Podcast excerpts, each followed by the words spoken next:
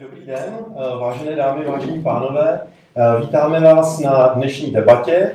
Jsme rádi, že jste sem všichni přišli v tak hojném počtu. Vidím se zároveň zastoupené různé profese a asi, které mají s lesem a s kůrovcem mnoho společného, takže nás velmi těší vaše hojná účast. A e, rovnou se musíme na úvod e, omluvit za toto značné spoždění způsobené nějakými technickými problémy. Každopádně doufáme, že ta debata, která by měla trvat minimálně hodinu a možná více, pokud bude ten prostor, bude pro vás všechny přínosná. Tak, zároveň děkujeme Muzeu Vysočiny za to, že se zde v těchto krásných prostorách můžeme sejít. Tato debata je součástí Café Evropa, takže děkujeme kolegům, kolegyním, které to takto pěkně tady zorganizovali. A když říkám my, tak my jsme organizátoři Europe Direct Jihlava, jmenovitě kolegyně Michala Neumannová a moje jméno je Honza Kabrda. Eurocentrum Europe Direct Jihlava je informační centrum Evropské unie, pořádáme různé besedy, přednášky tohoto typu, různé soutěže, kvízy, hodně jezdíme na školy, to, co děláme, se vztahuje s Evropskou unii někdy více, někdy méně, takže debaty tohoto typu jsou pro nás eh, běžné a koho zajímá naše činnost, tak se můžete podívat na náš eh, web a Facebook. Tak a teď už je mou milou povinností zde přivítat řečníky. Nedostavili se úplně všichni z různých technických důvodů, ale přesto si myslím, že je zde zastoupeno celé to spektrum těch oborů, které zastoupeny být měly a že ta debata bude plnohodnotná, tak jak byla plánována. Takže zde vítám paní Nitku Menházovou z Menlovy univerzity, odbornici na lesy lesy, pardon, lesy, hospodaření v lesích a podobně. Vítám zde pana Jaromíra Vláhu z Hnutí Duha, odborníka na, na lesy, na ekologii a vítám zde pana Jana Sováka z Kinský žďár, z lesů a pana Kinského, což je jeden z nejvýznamnějších, vlastně největších hospodářů a majitelů lesů na Vysočině. Takže jsou zde zastoupeni jak odborníci a ekologové, tak, tak vlastně majitelé a hospodáři lesů. Takže všem řečníkům děkujeme. Ten, průvo, ten průběh té debaty by měl být takový, že já bych na úvod řečníkům položil nějaké drobné dotazy, velice stručně by se vyjádřili a pak bychom rádi dali slovo vám, abyste se mohli nejen ptát, ale také nějak jako sami uh, svými postřehy a názory a připomínkami vstupovat do té debaty. Tak, ta debata uh, se jmenuje Budoucnost lesů na Vysočině. Poučili jsme se z kalamity s otazníkem. Většina z nás je asi z Vysočiny, řada z nás je asi vlastníky lesů nebo se kolem lesů pohybují, ale i když ne, tak rozhodně všichni vidíme, co se kolem nás v posledních letech děje.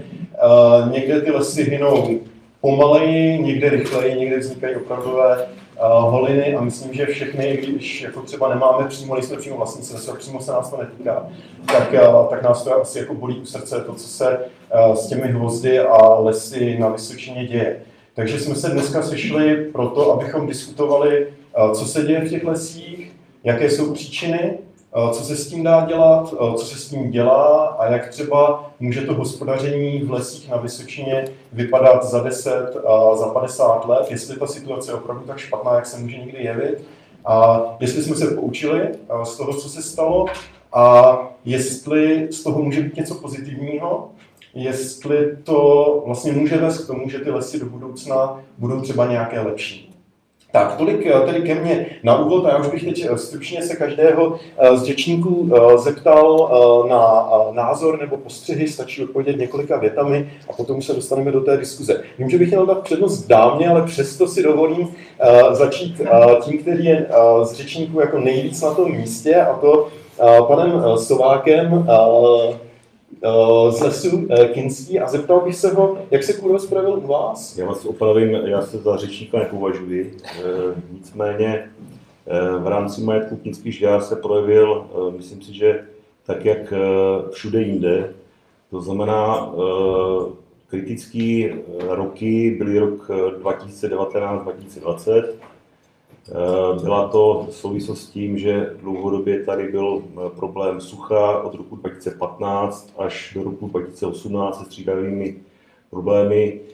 Eh, minulý rok 2021 díky dobrému počasí a zároveň musím říct i díky prostě dobré připravenosti v rámci výroby, lesnické činnosti, hospodaření i v rámci odbytu si myslím, že se to docela, docela zvládlo. Takže samozřejmě kůrovec v současné době v rámci prvního tepla a vzhledem tomu, že už máme půlku května, tak probíhá první rojení. Takže dneska zase se dostáváme do té do fáze, že prostě aktuálně hledáme, těžíme a sanujeme, odvážíme prostě věc, která je v rámci smrkového hospodářství a v rámci boje proti chudobci teď aktuální a velmi nutná. Děkujeme, já mám řadu doplňujících dotazů, ale ty si nechám případně uh, na diskuzi a teď bych se obrátil na uh, paní Menházovou a pana Bláhu a položil bych jim vlastně stejnou úvodní otázku. Uh, velice stručně a pak se k tomu asi dostaneme do detailů. Jaké si myslíte, že jsou příčiny vlastně té kalamity a co se vlastně stane do budoucna? Co by se mělo stát do budoucna s českými lesy? Nejdřív tady paní Menházová.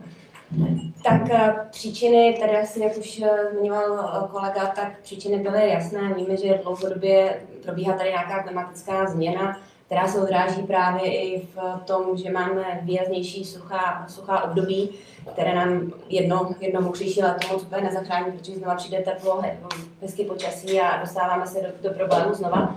A příčina nejenom teda kůrovcové kalamity není samozřejmě, nebo to možná asi spíš to, jak to dopadlo, nebo to, co se tady dělo, to, co vidíte vy speciálně tady na Vysočině, tak eh, těch příčin několik, kromě sucha, tak eh, samozřejmě zpracování, to, jak se to rozšiřovalo rychle, nebo, nebo možná ne, ne, nevčasné zpracování. A zpracování, takže těch příčin, jak, tam, kde, jak to dopadlo, bylo několik to, kam se asi, nebo jak na to budeme reagovat, nebo jak na to reagujeme, zase kolega zmínil, co dělají aktuálně, co, co jsou způsoby toho boje a co se dá dělat, aspoň hmm. momentálně. Spíš možná, kam se budeme dostávat, jaká je ta budoucnost, což asi je, je otázka, jestli jsme se teda, i tak, jak jste to položili, jestli jsme se z toho poučili, Um, myslím si, že vidíme, co by se nemělo dělat, nebo čemu, čeho bychom se měli vyvarovat. Uh, já, jakožto zástupce univerzity, takže lesnicko dřevařské fakulty, samozřejmě pracujeme a, a přemýšlíme o tom, jak se z toho poučit uh, a jak to dělat uh, jinak, uh, jak, jak postupovat. Uh, myslím si, že se uh, dějí určité kroky, ať už to je nějaké vymezení podmínek, toho, co se, co se smí nebo nesmí zahlasňovat, jak, jak by se to mělo provádět, ať už je to změna druhé skladby nebo opravdu nějaká, nějaká adaptační strategie toho, co, jaká bude dřevěná skladba do budoucnosti. Děkujeme a děkujeme a naposledy bych se obrátil na pana Jaromíra Bláhu z Hnutí Duha, zeptal bych se ho na stejnou otázku, příčiny a jak se třeba díváte na tu budoucnost lesů. Ty příčiny tady byly zmíněny, já doplním ještě jednu a to je v podstatě výs, vý, výsadba eh, smrkových kultur málo smíšených nebo nesmíšených eh, do prostředí, které jim nevyhovuje. Eh, a další příčina je přemnožená zvěř. Jako situaci, kdy lesníci nevypěstují jedli a půl bez ochrany lesa, tak se jim opravdu těžko pěstují smíšené lesy. A to tady trvá přes 70-80 let ta, ta situace. A to je zároveň obrovská hrozba do budoucna pro tu obnovu lesů, když se dostaneme potom té budoucnosti. Sucho tady bylo zmíněno, pozdní zpracování tady bylo zmíněno. Zase, jako, jestli si má vzít, a není to vina vlastní půdě, já tady bych dal vinu skutečně eh, státní zprávě ministerstvu zemědělství a když tak státnímu podniku Lesy České republiky, které, eh, které eh, Lesy České republiky jsou velký vlastní, který mají tu možnost přesunovat kapacity a pracovat nějak s kapacitou těch těžařů a ze strany ministerstva zemědělství tady chyběla skutečně to, aby, těm, aby těm vlastníkům dali možnost nějaké flexibility reagovat na kalamitu. Lesní zákon je nutí kácet prostě napadené stromy, když tady není kapacita na zpracování eh, tak eh, dostatečná, tak pak je potřeba nějakým způsobem rozhodovat, pracovat v podstatě s tím lesem, měřit Ukrajiny a na jednotlivých lesních porostů, rozhodovat, kam tu kapacitu nasadím a kde toho kůrovce hloub nechám lítat, protože tam způsobí malé škody chyběla diferenciace mezi eh, chráněnými územími a hospodářským lesem. V podstatě no, ve chráněných územích se vydávaly výjimky na plošnou těžbu a nestihlo se eh, těžit ani v hospodářských lesích. A všude, kam jste se podívali do lesa, tak jste viděli na skládkách, že ten kůrovec v podstatě už těch stromů dávno vidí tam, co se těžilo. Tolik, to, to snad pro nějaké poučení do budoucna, když Vysočina už to má z určité části za sebou, ale, eh, ale ne, ne zcela, to pořád je tu hodně lesů, které ještě na které ještě možná ta kalamita čeká v dalších vlnách. A do budoucna poučení hlavně je tu obrovská příležitost pro budoucnost těch lesů po kalamitě. Proto, aby jsme vlastně neopakovali ty chyby z minula aby jsme aplikovali ty, ty poznatky, které dává vědecký výzkum v podstatě obou lesnických fakult, přírodovědných fakult, akademie věd. A ty, když máme to sumarizovat, tak nevíme, jaká bude, jaké tady bude klima. Ani akademici z Czech nedokáží úplně predikovat, jaká druhová skladba tady má být. Takže ten recept jsou maximálně pestré lesy s co největším dřevin přirozená obnova. Vždycky ty, ty stromy, které vyrostou ze semínek, jsou na tom místě jsou odolnější než ty, které tam vysadíme uměle. A obnova holin přes přípravné dřeviny, které připraví tu půdu na, na ten cílový porost. Eh, dá prostě v podstatě mnohem větší prostor těm přirozeným regeneračním silám přírody, aby užívat to lesní hospodaření. Děkujeme. Uh, takové jako úvodní kolečko by možná stačilo, ale teď ještě, než bych uh, položil nějaké jako, tu možnost pokládat dotazy pro vás, tak bych se možná zeptal, jestli jsou tady třeba jiní vlastníci lesů nebo lidé, kteří, kteří se o ty lesy starají, jestli by se mohli třeba velice stručně podělit s námi, jako tady řekl pan Sovák, co se vlastně v jejich lesích děje na Vysočině, možná třeba jestli jsou tady z různých částí Vysočiny, jenom několika větami třeba, co se u nich stalo a co dělají, jestli tady třeba někdo se s námi chce takhle podělit, než se začneme více bavit třeba o těch příčinách a o těch řešeních. Já možná si dovolím začít, takže mě to jako nepřísluší. My vlastníme asi jeden nebo dva hektary eh, lesa uh, už dávno nad Sázovou a odtěžili jsme odhadem uh, 20 až 25 uh, dřeva, které tam máme.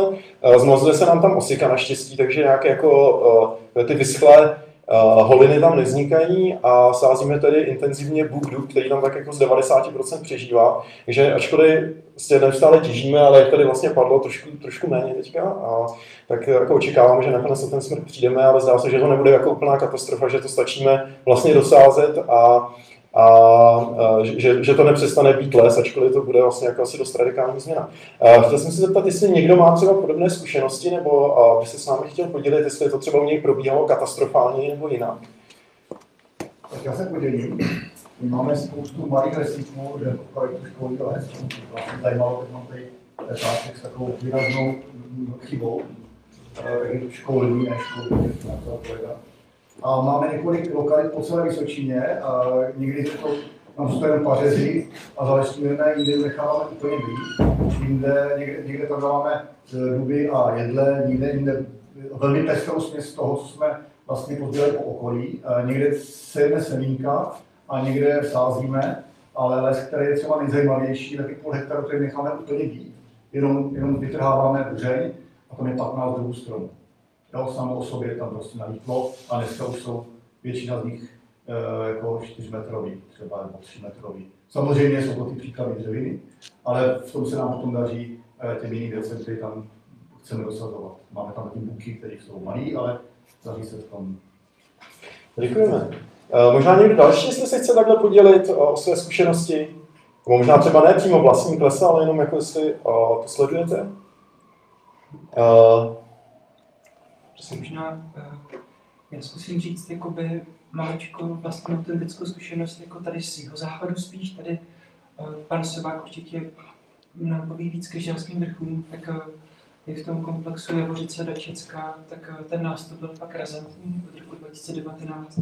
Já se říct, že to nešlo žádným způsobem jako zastavit a za mě teda, já musím říct, že jsem se jako vlastní jako styděl za to, co se v lesích odehrávalo, opravdu jako masivní nasazení těžké techniky bez ohledu na cokoliv. Myslím ve státních lesích teďka, bohužel, jo, jako neříkám, že bych chtěl hánit kolegy z praxe, ale, musím to konstatovat, že pro mě to byl fakt těžký zážitek. A zasáhlo to samozřejmě, ono, jakoby se hovoří o lesích, o stromech, ale to zasahuje i jako fitocenost, podrost, eh, zasahuje to lesní prameniště, jakoby Uh, ono samozřejmě nabízí to příležitost, vznikají tam jakoby náhradní třeba biotopy a tak. Občas se tam dějou věci opravdu nevýdané, kdy třeba hm, ta technika nechtíc vyřadí třeba odvodňovací síť a najednou se nám znova zavodní třeba rašeliná čočka. A ty kluci jsou samozřejmě nešťastní s tou technikou, protože se tam teď nemůžou žádným způsobem dostat, že prostě, prostě ani nevidí, kam třeba jedu. Ale, ale já jsem aby jsem překvapený tím, jaká až jakoby někdy brutalita jakoby se tam, se tam projevila. A neříkám, že všude, ale, ale v případě třeba lesní zprávy Terč to bylo teda opravdu tristní, musím říct. Hmm. A přál bych si, aby jakoby jsme jako to reflektovali, že, že, že jakoby vím, že když se kátí les, letají třísky jako lesní, to vím, ale přiznám si, že čekal jsem na co ale tohle úplně jako, jo. Děk- Děkujeme. Uh, možná někdo další? Tak já bych taky třeba něco řekl. Já dělám ve státní správě lesů, tady na FORB Jihlava, takže tu kůrovcovou kalamitu tady sleduju prostě, dělám tady od roku 2003, takže to prostě dobře, dobře vidím. Je tady veliký problém s vlastnictvím lesů, právě ty drobní vlastníci. To jsou vlastníci, třeba jen tady ORP Jihlava je asi 7 tisíc. Já si dokážu představit, že 3 tisíce z nich před rokem 15 ani nevěděli, kde ten les je. No, fakt opravdu nevěděli, protože velká řada z těch vlastníků bydlí v Ostravě, v Praze, v Brně, odstěhovaní. Babička si pamatuje, kde je les a oni vědí, že to je tam na tom kopci, ale který to je, to už prostě neví. Takže to je jako taková situace, která je eh, na Vysočině, Korcova tady na tom Jihlavsku nebo Třebíčsku a Petřinovsku taková zásadnější. Eh, Pak, pak tady byla obrovská zásoba těch porostů. No. Tady vlastně bylo zhruba 85% smrtů v porostech a zhruba 70% porostů bylo starších 60 let. Jo, Každý z, každý z těchto těch drobných vlastníků si měl vlastně na každém hektaru milion korun a, a to byla trochu chyba lesníků, že jim třeba, že třeba jako se ty porosty opravdu zašetřovaly, ale byla to, byl to třeba dost často i požadavek nějaké ochrany přírody, jako fakt jako, aby se netěžilo už v 80 letech. Pak, pak ty přestárlé porosty jsou prostě strašně rychle náchylný pro kůrovce. To je třeba taky jeden takový postřeh. Pak, pak třeba zákon o veřejných zakázkách, já vím, že to je taková výmluva, ale, ale to je taky jako věc, která lesníkům hodila klacky pod nohy a je potřeba to říct. Protože to dřív, dřív i ten způsob hospodaření, málo který velký vlastník, třeba na Kůnský si drží nějaký zaměstnance, ale státní lesy nemají nikoho, dělají výběrová řízení, všechno to netrvá. Takže to jsou další důvody, které tady měly jako negativní vliv na to, že se to takhle rychle rozběhlo. Protože tady byl v roce 15 kůrovec skoro nebyl, v 15. roce jsme evidovali eh, desítky eh, tisíc kubíků kůrovcového dříví a v roce 18 to skočilo na stovky tisíc a to už, to už byl stav, kdy se to prostě vůbec nedalo dostat. Tak, takové prostě. Děkujeme. Padla tady řada uh, zajímavých věcí, nevím, jestli některý z řečníků chce třeba něco zdůraznit, nebo... Mohl bych, mohl bych na to nějak reagovat. Eh, Byl jsem součástí kalamitního štábu tady kraje Vysočina. Musím říct, že eh, někdy v tom roce 2017 už jsme v rámci toho kalamitního štábu eh, modelovali, jaká, jaká by mohla být eh, dynamika eh, rozpadu a dostali jsme se k číslu nějakých 10 milionů což kubíků smrkového dříví, což musím říct, že bohu, bohužel se naprosto bez zbytku naplnilo. A zlomová, zlomový eh, bod byl právě rok 2020 a 2021 v souvislosti s tím, s tím deštěm. Eh, Na druhou stranu eh, hodně se tady zmiňují lesy České republiky.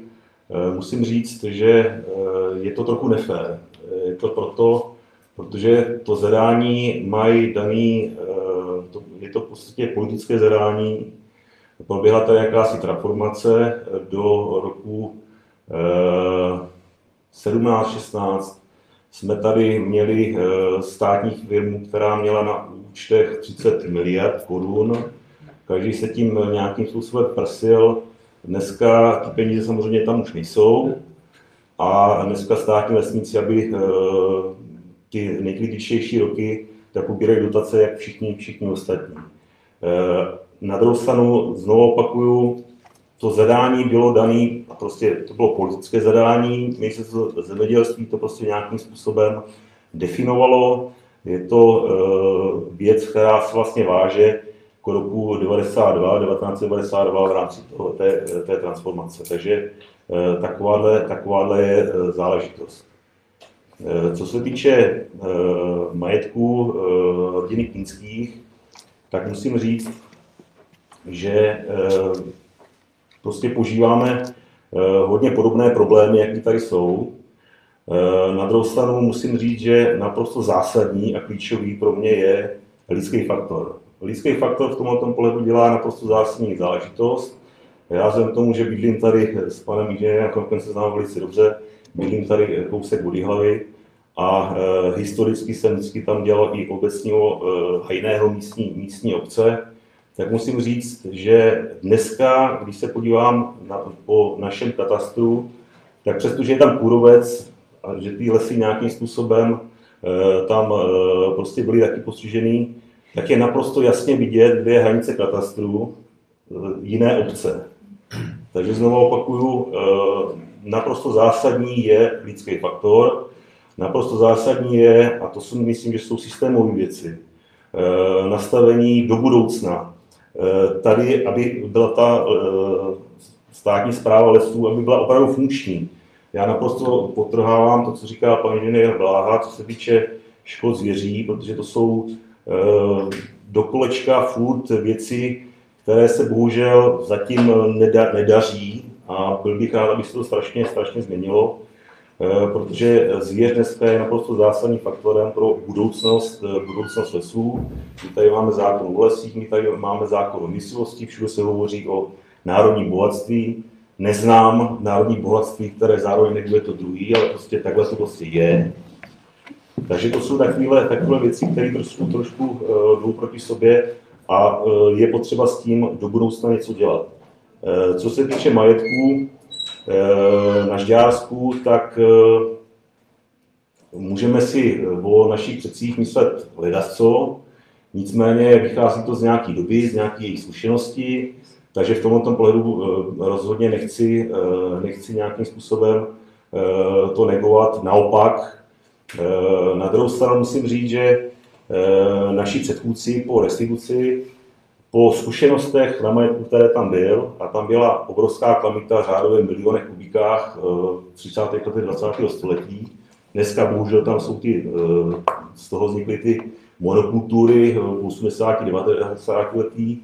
Nicméně naši předchůdci, když se eh, ten majetek vydal v rámci diskuse, tak už tam od roku 93 eh, dlouhodobě vnášeli právě po těchto těch zkušenostech, že prostě ten, to smrkové hospodářství má na ten problém, vnášeli tam další dřeviny, takže ten les, přestože je postižený kůrovcovou eh, plamitou, tak minimálně vzniká tam na těch nejpostiženějších místech jakási mozaika už vnesených dřevin, jako je, jako je bůk, jako je jedle, samozřejmě záleží podle, podle e, prostředí a e, z tohle pohledu si myslím, že eh, ty naši předchůdci v rámci eh, firmy postupovali velice správně a měli v tom, tom eh, jaksi obrovskou vizi. My prostě nevíme. Všichni se tady bavíme, ale my prostě nevíme. Ty prognozy tady jsou různý, o 2,5 stupňů Celsia nahoru. Je to prostě různý. Z tohle pohledu nám vychází, řekněme, neříkám, že optimum, ale snesitelný významný zastoupení v rámci Vysočiny pouze vrchová eh, část žďárských vrchů, jako je Divická, Žďákov hora a tak dále.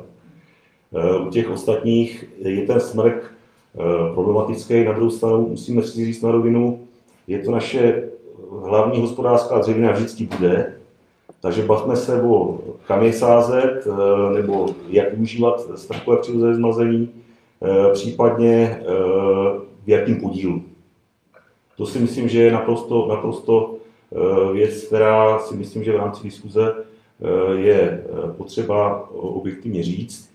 Jinak u nás v podstatě v dnešní době na těch místech, které byly jaksi postiženy kalamitou, tak buď používáme vyloženě systém sukcesí, příprava půdy a tak dále, tak dále, klasika, kde se zmazuje i ten smrk, ale prostě ta bříza, i nějaký jiřáb, případně modřín a tak dále.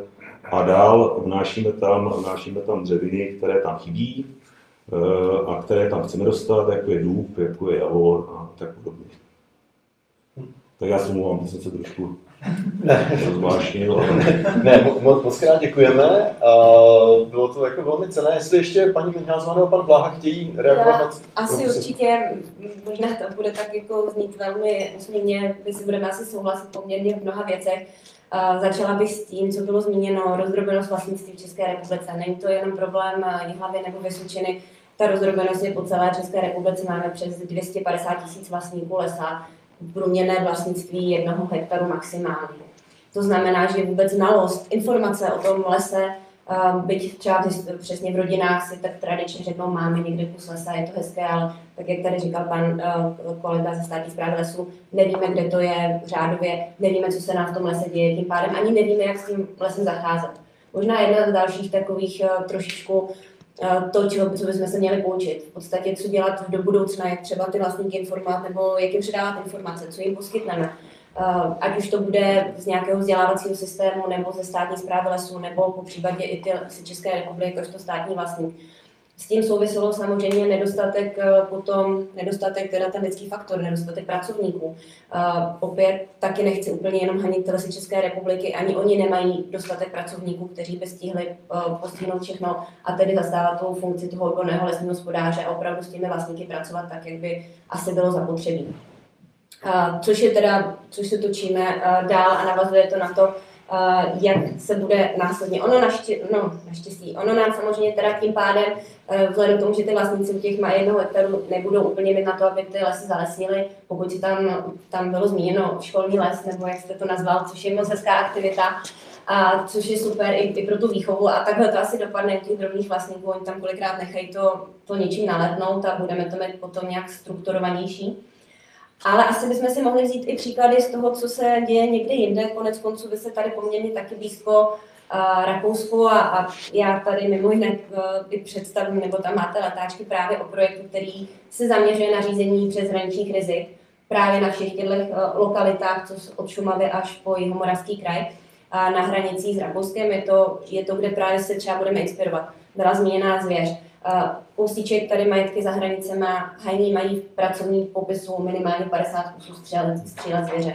Je to prostě redukce, ty lesy tam vypadají opravdu, je tam, je tam, jsou tam husté porosty jedle, nebo čehokoliv jiného, mezi tím se to tam zmazuje, funguje to, ale je to prostě výrazná redukce zvěře. A samozřejmě potom, uh, potom byly zmíněny veřejné zakázky, s tím bych asi souhlasila taky jenom doplnění, že opravdu je, je to prav, je, a zase vzít si teda tu inspiraci tak, jak se to děje někde. Eh, Možná ještě, když i vzpomenu na to, zase i to Rakousko, eh, poradenská služba. Jakým způsobem u nás funguje, nevím, jestli tady někdo ze svolu, nebo jakým způsobem vůbec u nás funguje poradenská služba prostě pro ty vlastníky a co jim sdělujeme a co vlastně můžou, nemůžou, co je jejich zákonná povinnost. Eh, Vy jste tady zmiňoval, že jste tam nechali volnou plochu. Jak se na to dívá státní zpráva lesů, když se takhle nechává volná plocha, nezalesněná? To. No, no, teda kolega říkal, že tam měli nějaký plochu, plochu lesa, No. kterou nechali volně, že jako ono, To, to asi kolega nebude u mě, doufám. ale, ale, ale to je, to je že jo, no, pokud se budeme, to třeba, takhle vzal slovo, on ten nesmí zákon, že jo, jako ten, ten, nám zůstal furt ten původní z toho, z toho roku 95 6. Moc to nezareflektovalo eh, nějakou změnu, která by třeba jako počítala s tím, nebo už viděla to, co se stalo v uplynulých pěti letech. V podstatě se nestalo skoro nic. Je tady opatření obecné povahy, které eh, umožňuje vlastníkům lesů prodloužit eh, dobu zalesnění na pět let a tohle to skončí. Jo. a pokud prostě- jsem to pochopil správně, tak hory něco vzniknou příští rok, už se budou zase zalesňovat za dva roky. Takže tak to bude doplněné. Tam rovnou navážu, to, to, tohle je zásadní věc. Jo. Eh, Ta, ten, ta, ta, v podstatě ta, ten lesní zákon je nastavený na, na les věkových tří. A velmi obtížně se lidem, kteří chtějí pěst- pěstovat bohatě strukturovaný lesy, v podstatě s ním jako v rámci toho zákona pracuje.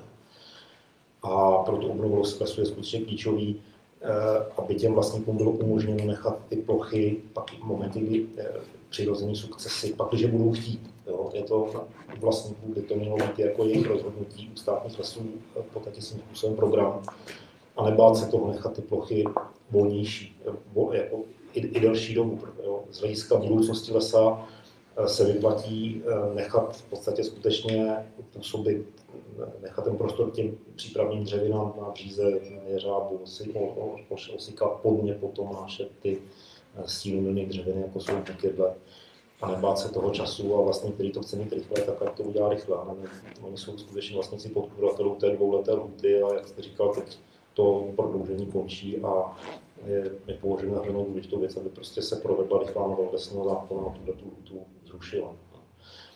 K těm k, těm, k, tomu, k té rozdrobenosti vlastníků. To se tady skutečně výrazně projevilo na Vysočině, jak na průběhu té kalamity, ale tak se to projevilo na té obnově lesů. Ta, ta rozdrobenost vlastnictví je všude v republice, tady Vysočiny na ze všech krajů na tom eh, jako, jako má nejro, nejrozdrobenější tržbu. Eh, takže na jedné straně tady vidíme v podstatě, že někteří vlastníci skutečně jako nespracovali to kůrovce, nechali to stát. V tuhle chvíli je to ale příležitost pro ten les. Když tam ty souše stojí, už ten kůrovec z toho viditelný, tak je mnohem lepší nechat to stát, než, než těžit souše, ze kterých kůrovec už vylétal, protože aspoň zůstane částečně stíná půda, ne, ne, nedochází k takové degradaci lesní půdy. A zase naražíme na lesní zákon, který to de facto neumožňuje, byl tam odklad v podstatě povinnosti zpracovat suše a to, to končí teď stejně jako ta lhůta pro zalesnění. Zároveň ministerstvo zemědělství v podstatě dávalo vlastníkům kompenzace za, nějaké, jako za tu kalamitu a ten ušlý zisk, ale vlastníci, kteří nechali ty souše stát a nevytěžili, tak, tak neměli nárok.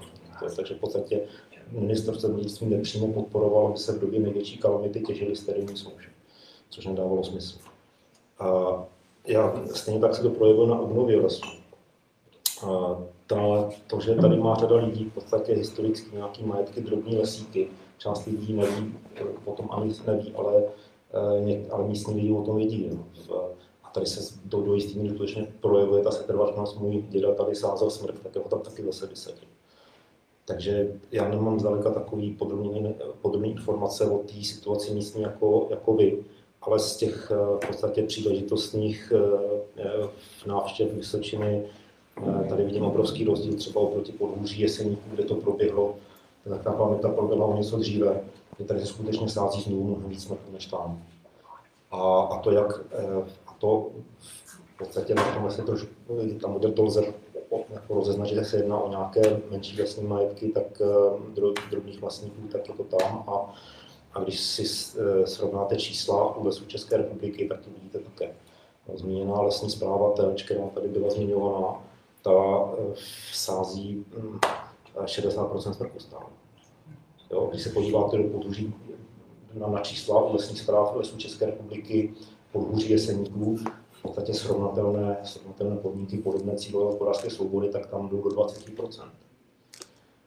Uh, no, a k té zvěři, kterou, kterou zmínil pan Slovák, eh, to je opravdu klíčový, to je, to je opravdu klíčový problém, který teď už jako podle našeho názoru nelze odkládat to řešení, protože, uh, protože v momentě, kdy ne, tedy, jako, když teď během pěti let nedojde k nějaké jako, jako třeba dočasné, ale v redukci zvěře poměrně razantní, tak, ti, tak, tak ty vlastníci lesů, lesníci nejsou schopni vypěstovat pesticidy při těchto stavech zvěře.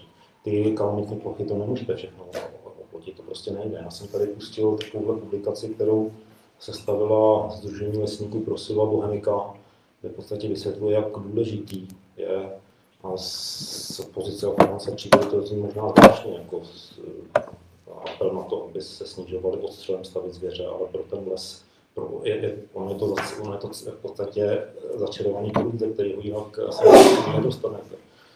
Ty lesy v podstatě eh, s, s převahou smrků nebo smrkové monokultury eh, neuživí zvěř. Tam, tam, nemá, tam chybí potrava. Chybí tam bylinné patro, chybí tam keřové patro. Když to srovnáte s bohatě strukturovaným smíšeným lesem, kde naopak té zvěře, eh, který naopak té zvěře uživí třeba ještě víc, než tady teďka je. No a jestliže chceme dostat ty, ty stávající lesy eh, převést na ty bohatě strukturované smíšené lesy, tak potřebujeme dočasně stavit zvěře smíší, aby jsme vůbec ty v podstatě tam listnáče a jedle a nějakou tu v podstatě v, eh, věkovou diferenciaci dokázali provést na třeba na 30 stavy zvěře. A doplním, eh, je to problém podstatě zákona myslivosti. My jsme jako hnutí v podstatě se nám podařilo ve spolupráci eh, s dalšími organizacemi eh, prosadit i změnu mysliveckého zákona v roce 2017, kde se změnilo vlastně nastavení plánování lovu podle míry škod, ale parlament to, zase ti samí poslanci těsně před koncem volebního období to zrušili. Teď usilujeme společně, společně se Združením vlastníků obecních lesů, s, s tím Združením Prosliba Bohemika, s Českým svazem ochrany přírody, s Asociací soukromého zemědělství, o to, aby, se ta, no, aby, aby ta novela znovu proběhla trošku, trošku jinak, než jsme navrhovali předtím, eh, tak, aby to vyhovovalo více vlastníkům lesům. A, eh, ale na, na konci, jako v předešlém, v předešlém parlamentu se to nepodařilo, a teď sice vláda to má v programu, ale mm, když chodíme za poslanci, tak najednou vidíme, že prostě ten zájem, který měli eh, ty, ty, ty, ty, ty poslanci těch současné vládní koalice, tak ten zájem jakoby najednou nemá, že mají jiné priority. Takže. Mm-hmm.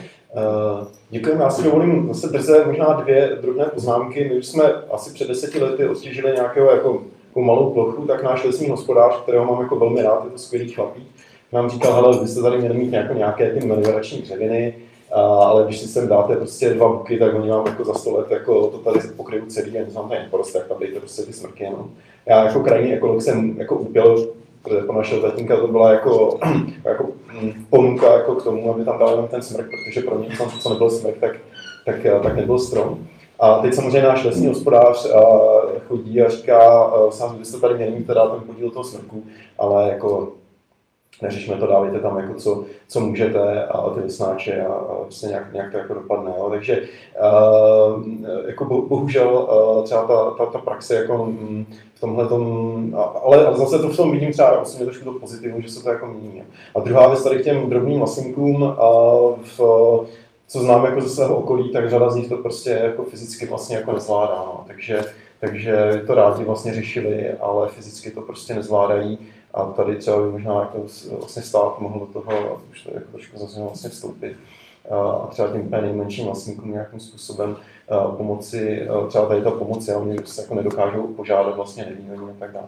Takže se omlouvám, že jsem do toho a teď už bych dal zase rád slovo vám, zase jestli se můžete třeba podělit o vlastní zkušenosti, reagovat na, co, na to, co tady zaznělo, a, nebo položit nějaký dotaz řečníkům. Chci chtěl dostat pana Vláhy, tady ta iniciativa změny mysliveckého zákona to je tady 20 let, nebo možná ještě delší dobu. A e, kdo dělá myslivost, tak asi ví, že e, ta diskuze hlavně je o velikosti honiteb. Tady zaznělo několikrát e, ta připomínka, že já jsem taky vlastníkem lesa, měl jsem kolovce díky tomu, že sousedi, sousedi nic netěžili a u té zvěře je to úplně to samé. Jestliže my teď máme 500 hektarů a teď tlačí vládní garnitura na 200 nebo 150, tak to prostě nemůže k ničemu přispět. A jelikož jsem i veterinář, tak vím, jak se dělají opatření v rámci různých nákazových důvodů. To prostě je neřešitelná situace. Jakmile se dostaneme na hranici 150-200 hektarů, tak já jako nevím, jaká je vaše představa, jak ty věci by byly řešitelné, ale jako z mého pohledu by to situaci spíš stížilo, než eh, by to zlepšilo. A proto si myslím, že právě proto je i taková opozice ten myslivecký zákon jakoliv nějak měnit, protože si myslím, že kdo myslivost dělá, tak ji dělá jako zájmovou činnost, kromě pár profesionálů, a jako nechce, aby to dospělo teda k tomuhle, teda, že se to rozdrobí na takovýhle celky. Je to spolková činnost a myslím si, že pořád je ta eh, akceschopnost větší, než když eh, ty honitby prostě budou takovýhle výměře. Takže to pak nepomůže ani tomu lesu. Takže se chci zeptat, jaká je jako představa té iniciativy Duha, nebo teda eh, pana doktora, eh, jak je tahle ta situace z tohohle pohledu řešitelná? v podstatě ten, eh, v tom, v tom návrhu té novely, který se snažíme předložit, tak jsou, tak jsou taky ně, několik mechanismů, které by, měl, které by měly zafungovat směrem eh, ke snižování stavu zvěře. Ten základní je, že se začnou odvo, odvozovat plány lovů nikoliv od sčítané zvěře, kterou nikdo v podstatě nesečte správně. Vykazují se myslivecké, vlastně uživatelé honiteb, ty myslivecké subjekty vykazují eh, čísla, která nejsou, nejsou podložená, také se podhodnocují výrazně. Eh, čili začít plánovat lov podle míry škod. V momentě, kdy, kdy, kdy v podstatě jako máte poškození obnovy lesa na určitou míru, která se řekne, která se řekne na 20%, u které se řekne, ano, tak ta, ta zvěř tady je, tak prostě nějak, nějak část těch stromků sežere, to tak je. Ale v momentě, když, když jich ne, poškodí ne 20, ale třeba 60-80%, tak, tak ty stavy jsou, což teď, teď se děje, tak ty stavy jsou neúnosné a je potřeba lov zvyšovat do té míry, než ty škody, než v podstatě poškození lesa vlastně zase na tu míru, která bude přijatelná eh, vlastně jak pro lesní ekosystém, tak pro vlastníky lesa. To je jedna věc. Druhá věc je kontrol lovu, aby eh, se nefalšovaly, nefalšovaly čísla o odlovu. Ministerstvo zemědělství na to připravuje systém, kdy se to bude dělat v podstatě na základě nějakých digitálních fotografií gps -ku. My trošku máme trošku pochyby, jak to bude fungovat, ale oni to tak chtějí, tak a, a i vedení Českomoravské myslivecké ekosystémy souhlasí, tak, tak to, tak budíš, snad, to, snad se jim to podaří tak, aby to fungovalo. A třetí nesmírně důležitá věc je, na kterou se zmínil vy, to je otázka velikosti honitby. Ten problém s tou zvěří je daný tím, že tady bylo historicky odděleno vlastnictví od práva hospodaře. V případě lesnického hospodaření se to právo těm vlastníkům vrátilo, ale v případě mysliveckého hospodaření jenom těm větším. A když vy jako vlastník v podstatě chcete pěstovat les, tak si potřebujete taky mít vliv na to, kolik je tam. A ty představy vlastníků jsou různé. Někteří vlastníci um, upřednostní větší stavy zvěře, některé ale skutečně chtějí dát šanci tomu lesu. A ti menší vlastníci tu šanci nemají. To znamená, podle našeho názoru ten požadavek na zmenšení, zmenšení honitby je opodstatněný. Třeba zahnutí duha by jsme klidně byli proto vrátit se k té prvorepublikové výměře 115 hektarů nicméně v návrhu teda těch našich organizací společně je, je tak, jak to v podstatě se nakonec jsme dali na návrh Sdružení vlastníků lesů, kteří chtějí zmenšení pouze na 200 hektarů. A nepředpokládáme, že by to způsobilo administrativní problémy příliš veliký. Ten, ten spíš, co to jako způsobí za problém těm sou, jako pro ty současné uživatele, kteří eh, v podstatě eh, někteří z nich můžou přijít o tu honitbu. Ale v momentě, kdy vlastníci, eh, v podstatě ti menší vlastníci nemají možnost eh, vykonávat právo lovu. A to je ještě mimochodem další věc, kterou tam navrhujeme, aby vlastník, který má 20, aspoň 20 hektarů té honitby, mohl aspoň tam na těch svých pozemcích lovit a chránit v podstatě ten les nebo ty pole před, eh, před nadměrnými škodami, tak, tak je tohle cesta, jak to trošku alespoň trošku prostě vrátit eh, do, do nějaké podoby, která je způsobem přirozená, že ten vlastník vlastně může kontrolovat jak lesní, tak myslivecké hospodaření, protože ono je to, by to nemělo být od sebe oddělené. Mm-hmm. Děkujeme, jestli ještě chcete, nebo jestli vám to stačilo, ta odpověď? Ne, jako, já si myslím, že tady je, je to spíš diskuze o té efektivitě toho rozdrobení. Tady samozřejmě s tím, co bylo řečeno, já souhlasím nemáme odborníky na to, aby posuzovali procenta nějakých škod. V těch spolcích to probíhá systémem, někdo si stěžuje, má velké škody, přesune se krmelec, nebo se loví víc a tak dále. Myslím si, že to je spíš na domluvě vlastníků lesa nebo vůbec vlastníků pozemků eh, s tím, mysliveckým spolkem. Ale jako, já jako si myslím, že tahle ta věc že je spíš kontraproduktivní. Jakmile se to rozdrobí, vždycky vznikne víc problémů, než když ty celky jsou větší. Měli jsme oblasti lovů a tak dále, eh, ta kontrola je nad tím mnohem větší. Takže myslím si, že ty argumenty já jako beru jako praktický, ale eh, myslím si, že hodně problémů v té novele souvisí s tou, s tou velikostí honidé, protože od toho se pak odvíjí veškeré ty další opatření. Mhm. Děkujeme. Eh, Jestli někdo další se chce podělit třeba o svůj názor, eh, anebo se zeptat, prosím. Já bych tomu teda řekl jedno. No, no tady po RPčku jsou asi tři vlastníci, kteří mají 200 hektarů lesa nebo 200 hektarů nějakého majetku nějak kupě. Těch, těch lidí, co bude, co i z toho jako vypadnou, že by si pak mohli udělat 200 hektarovou honitbu, bude strašně málo. Takže to eh, asi jako úplně moc, moc věcí nevyřeší. Spíš jde o to, aby ti... Já vůbec nevím jak, jo, ale teď jsem se díval, protože jsem dělal nějakou historickou statistiku, tak tady máme 74 honideb. Ale je třeba honitba, která má dva členy. Jo. Nebo je, eh, jak to tam může probíhat. Jo? Samozřejmě asi mají nějaký hosty nebo nemají. Takže to je prostě takový zvláštní. Tu máme honitbu, která se jako vlastnickou, je tam, funguje tam jeden vlastník a teď přišli v podstatě o 80% lesa a tam se jako hodně loví. A tam, tam se loví tak, že, že nalovili čtyřnásobek toho, co tam eh, lovil ten vlastník před nimi. Takže jako je, je vidět, že když ten vlastník chce, tak, tak, tak to může napravit.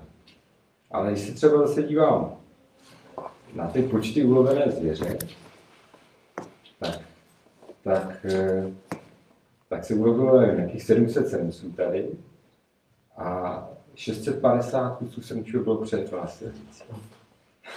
No. To takové čísla, co jako říká. To, my jsme si vzali vlastně udělali takovou analýzu statistik eh, eh, mysliveckých, které prezentuje Český statistický úřad. A e, tedy na základě vlastně hlášení těch, těch uživatelů honiteb, těch mysliveckých subjektů, kteří hlásí jarní plodové stavy, to znamená to, co jakoby, jakoby sečtou, hlásí odlov.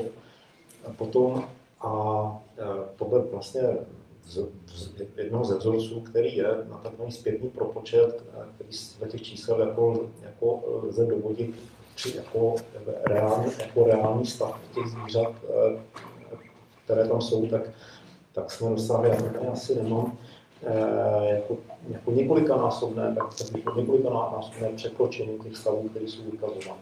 No.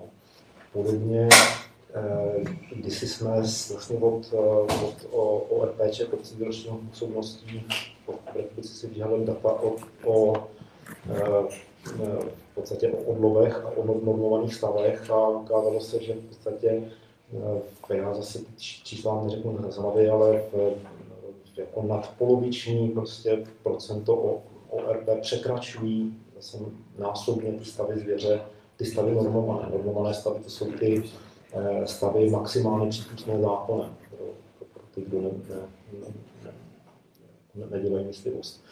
A přestože zákon o myslivosti je, že vlastně státní zpráva by měla jako udělit těm subjektům pokuty, tak ty pokuty udělované nejsou. Ono je to logické, protože když dáte těm institutům pokutu za to, že překročili stavy, tak oni příště vykážou stavy ještě. ještě. Takže to taky není. To, to taky není cesta. Tenhle ten systém fakt tady jako 20, 20 let selhává a, a prostě to je asi úkol číslo jedna, který jako potřeba pro naše udělat. Já můžu jenom podotknout v rámci výkonu myslivosti u jednoho vlastníka. Eh, můžu vám říct, že eh, zadání od majitele je eh, myslivost u nás, je součástí pěstování lesů. To znamená, živí nás les, takže adekvátně nějakým způsobem to lovíme. Co to má ale obrovský pozitivní dopad na zvěř, a to myslivci vůbec nepřipouštějí, je to, že obrovským způsobem se kvalita zvíře zvedá. Díky intenzivnímu lovu se zvedá, eh, zvedá kvalita zvíře. Jak váhovej, tak i eh, vodovej. Prostě opravdu dneska, když jsou takový ty klasické přehlídky okresní, bývalý OMS, tak když vidím takový ty klasický združení s těma, s těma paličkářema, že tam je skoro 60% těchto těch eh, velice průběrných srdců, u nás nic takového není. Prostě eh, je to eh, řešeno tímto způsobem. Na druhou stranu musím říct, že fungujeme jako houba. Prostě ten, ten odlov je tam permanentně vysoký a prostě v úvozovkách děkujeme sousedním výsledským združením, takže jestli pane máte podobnou zkušenost, že by to mohlo fungovat, tak já mám opačnou zkušenost, nefunguje to. Nikdy to nebude fungovat. Prostě, jestli tady je možnost teda ovlivnit nějaký tři uh, honitby, které budou mít možnost 200 hektarů vykonávat myslivost, zaplať vám za to.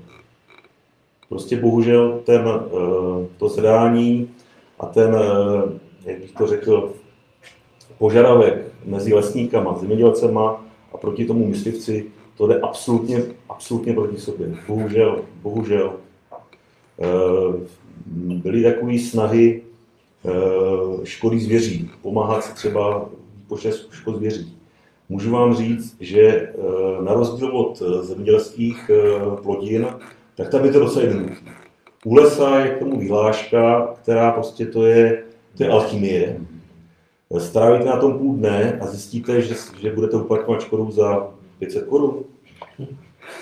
Jo? Dneska sazenice jedle stojí 15 až 20 korun a to je jedna. Na hektar máte 3,5 tisíce. K tomu máte, musí se to dát do plotu. E, neznám plocenku e, s jedlí, která není obklopená e, stromem. V případě, když do toho spadne strom, okamžitě ta zvěř je tam za hodinu. To je vypozorovaný. Okamžitě je tam za hodinu a sežere to a můžete začít znova. Prostě bohužel eh, teď se opravdu furt nechce a nevím, na co se čeká, já se přiznám. Eh, takže budu jenom rád, když se něco v tomhle ohledu někam něco posune. Eh, děkujeme. Možná nějaký další dotaz? Prosím. Když tak, já nějak něco takového menšího, jak školy zvěří se řeší od Marie Terezie, která jediná je vyřešila, že je taková zvěř do takže to je jenom takový něco menšího, jinak jsem chtěl z té druhé stránky, jako sloužil jsem u ČR, prošel jsem město Albrechtice, Vítkom, Ajnou a Revírníkem, takže ze začátku jakoby to přesouvání kapacit bylo takový přesouvání kapacit, který Lečer dělal. Takže to byl pouze personál, který sloužil k vyznačení kůrovce a předání papíru smluvnímu partnerovi. Bylo ještě ve výniku, kdy ty kapacity, co mají lesní závody a podobně, neměly. Takže oni z toho zakladatelé, jak mají jakoby na nařízení, tak nedokázali z začátku pružně reagovat. Takže úplně jakoby v tom nějakým způsobem bylo. A to, co tady bylo v tom roce 2018-2019, když se za prakticky za rok vytěžila půlka zásoby revíru, ale řešil to jen revírník, anebo to řešili s legumovými pomocema, tak, tak jakoby nenastane. Ale co jsem chtěl říct teď nějakým způsobem, zase jsou jiní vlastníci, a bude to o tom, co ten vlastník bude chtít. Večer má mechanismus na to, má kontrolní srovnávací plochy, kde on ví, kolik mu čeho, kde jaký ty školy jsou. Školy zvěří se nevyřešily, má na to, má na to dobrý biznis. Pouze ten vlastník, když vlastník se rozhodne, že bude chtít, tak říká pro správce a bude pro něj jako cílenější ten les, tak pak to bude fungovat. Ale když on bude chtít chovat zvěř, tak se bude chtít ničit svý porosty ale už je to zase to myšlenka toho vlastníka, co ten vlastník bude chtít. Děkujeme. Jestli chcete ještě nějak na to, nebo... No, dobře, tohle to je u lesů České republiky, eh, pokud vím, tak ředitelé, kteří, kteří se to pokusili řešit, tak byli odvoláni, kteří chtěli eh, v podstatě, aby více komitet fungovalo jako v režii, jo?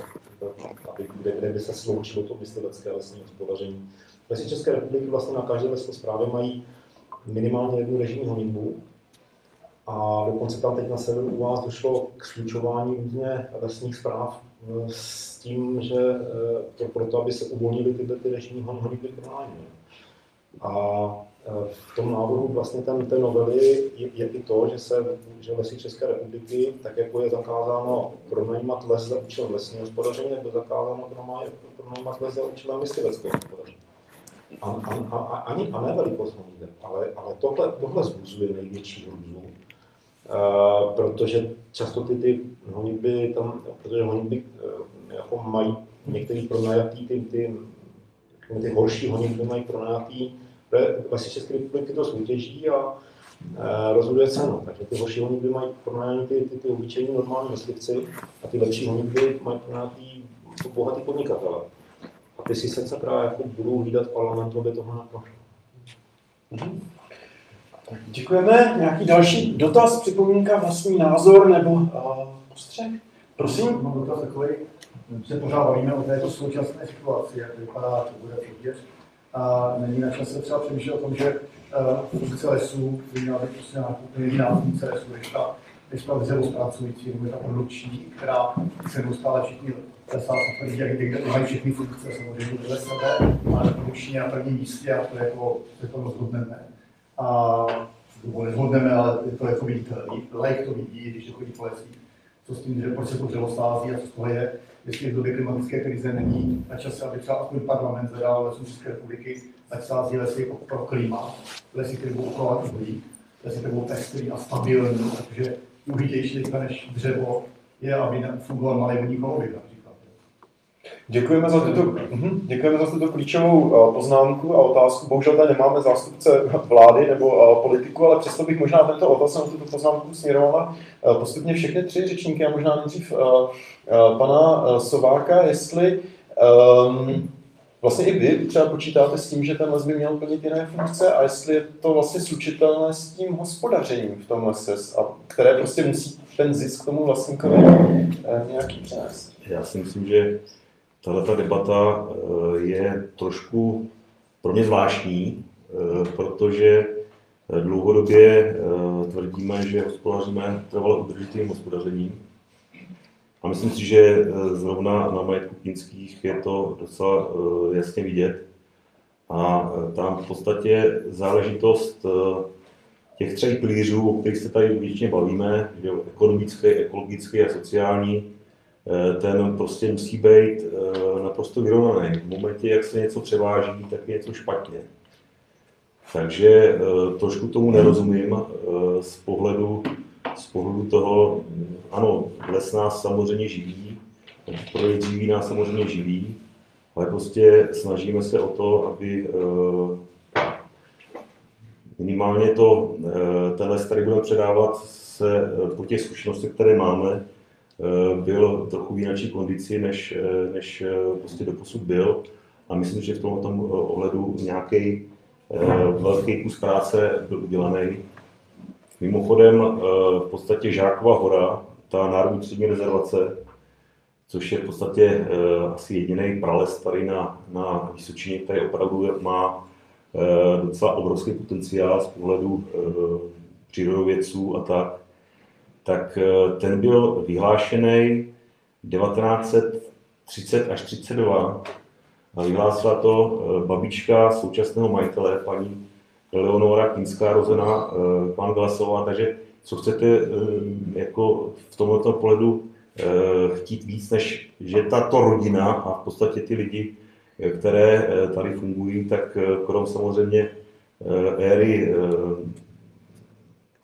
válečné a potom samozřejmě eh, komunistické, tak eh, v rámci tohle zadání, znovu opakuju, trvalé udržitelné hospodaření, tak, eh, tak tady funguje a myslím si, že je docela významně, významně aplikován. Vždycky to v rámci tohle majetku je to daný dlouhodobě. To je prostě vize, kterou už tady měli ty předchůdci v době, kdy tam ještě byli ty cisterciáci, prostě pole, les fungoval tak, aby vráželo se to do toho kláštera, do té zelené hory, že UNESCO a tak dále, Santini, prostě to je kapitál, který se vypěstoval nebo narostl v lese, tak se vložil do toho sociálního pilíře a dneska se můžeme na to koukat. Takže já si myslím, že je to naprosto v pořádku, že zase eh, majitel lesa se z toho lesa, lesa něco mít, protože to může tímto způsobem docela eh, skvělým pro všechny v rámci celé společnosti eh, tímto způsobem aplikovat. Takže asi tak. Co se týče lesů České republiky, já mám možnost samozřejmě eh, kontrolovat nebo podívat se, komunikujeme naprosto v pohodě. a mm, nezdílím úplně názor, že by, že by eh, se to tam nějak jako plošně eh, řešilo pouze smrkem. Spíše naopak, spíš se zaznívám nebo slyším takový ty stezky, že prostě je tlak, aby se všechno zalesňovalo teď hned, rychle a prostě tohle to. Ale to je zase do určitý míry daň za nějaký společenský zadání.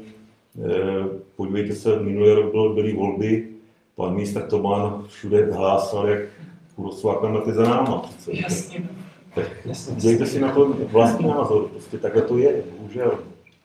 Takže to, co budeme chtít my, tak uh, myslím si, že po politicích, včetně zákona o myslivosti, tak by se to mělo aplikovat, ale musíme to prostě nějakým způsobem uh, zkusit definovat a někam to posunout.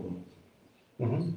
Děkujeme. Já ještě než vám předám slovo, tak eh, ještě jednu drobnou připomínku. Já jsem se někdy koncem 90. let zúčastnil konference, kde vystoupil pan Kinský starší o lesích a šokoval tam teda ty, eh, ty posluchače vlastně tím, že tam přinášel eh, postupy a vlastně ty nápady a, a názory ze západní Evropy, teda konkrétně z Francie o tom, jak by se mělo hospodařit, že přinášel tam takové věci, že by se měly nechávat vlastně pruhy prázdné, vlastně jako mezi smrku pro to, aby se tam teda vytvořili vlastně ty krajové stromy a podobně, které pro řadu lidí v té době vlastně byly šokující. No. Takže už, už v, té, v té době mě teda hospodaření uh, velmi zaujalo a na druhou stranu to asi není třeba zase úplně typický, typický obrázek, nebo nevím, jestli vlastně, uh, bychom sem pozvali někoho jiného, jestli by na to měl třeba stejný názor. Tak bych se možná zeptal ještě paní Menházové, teda třeba možná z výzkumu nebo Eh, jaký je jednak podle vašeho názoru tady ten, ten vztah mezi tím, tu ekologií a tu ekonomií a třeba jak třeba podle vašich výzkumů, jestli se tím zabýváte, vlastníci různí u nás v České republice tohle to jako reflektují a co třeba kladou větší důraz, nebo jestli se to teď mění. Já určitě zcela jistě souhlasím, že uh, pokládám les, uh, lesní hospodaření České republice za trvale udržitelné. Myslím si, že s tím nemáme problém a tím pádem naplňují všechny funkce. Už jste zmínil, když chodíte po lese. Už v podstatě to, že chodíte po lese, tak máte, tak ten vlastník vám umožňuje tu sociální funkci nebo tu rekreační funkci, když budeme používat spíš ty funkce. Můžete se tam pohybovat, můžete využívat ten les, jste v podstatě v něčím vlastnictví. Většina z nás, nás úplně nenapadne chodit uprostřed pole a užívat si to, protože máme pocit, že je to něčí majetek. U toho lesa to tak nevnímáme. Takže už jenom to, že tady ten princip toho, komu ten les patří a ten vlastník, která nám to umožňuje ho využívat, tak bych řekla, že nám předává nebo nechává nám využívat tu funkci. Následně taky je problém v tom, že ten vlastník, když tam chce hospodařit a jak chce hospodařit, možná by se chtělo zeptat, co všechno v tom lese děláme, podobně to, že tam chodíme. Víme, že jsme národ houbařů, takže jak vypadají ty lesy, kam rádi chodíme na houby. Zase je to taky nějaký společenský tlak na to, jak má ten les vypadat. Chtějí, lidi chtějí ho mít rychle zalesněný. Pokud vidíme holinu, která tam je rok, dva, tak se to běžným obyvatelům nelíbí. Oni chtějí prostě, aby to vypadalo, že se to hned něco děje. Takže ty tlaky na vlastníky jsou z mnoha ohledů, ale asi to, co zaznívá velmi často, tak když se má ponechat ta funkce teda produkční bokem a stranou, tak ty vlastníci tady pan Jenčin říkal, že vlastníci chtějí vydělávat na tom lese, když něco vlastníte a vy to, máte nějaké podnikání, tak, tak je to prostě, děláte to za účelem zisku. A pokud přenecháte produkční funkci stranou, tak chcete mít zisk z něčeho jiného. Pokud ten zisk nemáte, tak nemůžete plnit další sociální funkce i toho podniku, ty sociální funkce. Nebudete zaměstnávat lidi, nebudete vytvářet nové pracovní podmínky v kraji. Čili uh, ta produkční funkce se jistě nemůže jít úplně do pozadí, má být vyrovnaná, to už tady bylo řečeno. A je, aby byla vyrovnaná, tak prostě se musí, musí se přece jenom hospodařit a možná jsme pořád říkali, že teda budeme strukturované lesy, věří, uh, určitě, ale přece jenom ten smrk je opravdu důležitá hospodářská dřevina, kterou, kterou bude potřeba, ten trh si žádá neustále, bude žádat dát. Mhm. Děkujeme a s dovolením si ještě eh, dovolím eh, jednu glosu. Nezapomeňme, že zemědělci dostávají nezanedbatelné dotace a hektar nejen přímé platby, některé další, a to by hospodařili, hospodařili ekologicky, na což mimochodem jdou desítky procent evropského eh, rozpočtu a je otázka, jestli prostě by něco podobného, a teď jako můžeme ještě diskutovat o tom, jestli opravdu hospodaří jako ekologicky a podobně, ale jestli by třeba něco podobného um, nemohlo hospodařit i pro, platit i pro nějaké ekologické hospodaření v lesích. Uh, omlouvám se, pan... Eh, Tady zaznělo v podstatě dva, dva takové, dvě takové teze. Jedna, jedna teze eh, je potřeba jakoby mít rovnoměrné pilíře sociální, sociální užitky, ekonomické užitky, ekologické užitky z lesa. Druhá teze od Martina, eh, že v podstatě ty, ty, ty druhé dvě se musí přizpůsobit těm, těm ekologickým. Eh, V podstatě ono se to nemusí úplně vylučovat, jo, ale eh, jakoby, jakoby vždycky při té, při té snaze o produkci musíme vnímat nějaké limita, nějaké limity, které když překročíme, tak, tak, eh, tak nebudeme mít ani produkci. A tady teda si dovolím vyjádřit jiný názor v tom, jestli to hospodaření eh, současné nebo to minulé, jako všichni víme, že to mění, eh, je, bylo trvale udržitelné. Myslím, že ty kalamity nám ukázaly, že udržitelné nebylo. To, ten, ten rakousko model eh, skutečně jakoby selhal. Mm, selhal. A chceme-li skloubit ty, ty, ty, ty tři funkce, tak to, tady to řešení je. Jo? To v podstatě ty bohatě strukturované lesy, hospodařené přírodě blízkým způsobem, nakonec na, na té produkci dají víc než ty smrkové monokultury. No. To už teď na to, ty data si myslím jsou a dokonce už to přestalo spochybňovat i ministerstvo zemědělství. Takže ono to, ono to skloubit jde. A, u vás, a, a ty příklady, že, že to jde, jsou, jsou i tady, vy, vy vlastně u vás, že revír že to správně, to je, to je, to je špičkový objekt, který ukazuje, tam, tam, kde prostě byli lesníci, kteří dokázali dlouhodobě i v minulosti, když to neměli ještě složitější než dneska, si ten koncept přírodě přírodě lidského hospodaření prostě prosadit a udržet, tak tam, tam dneska se můžeme učit. Jo. Ten, ten, ten revír Kocanda Kinských je jeden. Já znám blíž revír Klokočná, což je u lesů České republiky, eh, což, kde jsou podmínky v podstatě, kde už 30 let převádí prostě smrky na, na smíšené lesy výborným způsobem a ukazují, že to jde i v podmínkách prostě s deficitem. A mají výrazně vyšší vyšší v podstatě eh, ekonomické, eko- eh, ekonomické zisky než, ne, ne, než okolí, kde a, a, a dokonce, dokonce zatímco v okolí je teď kalamita, tak oni tam nemají. No, zatím. Eh, Takže ano, i se smrkem jde pracovat tak, aby jsme ty kalamity, eh, to riziko kalamit snížili. No.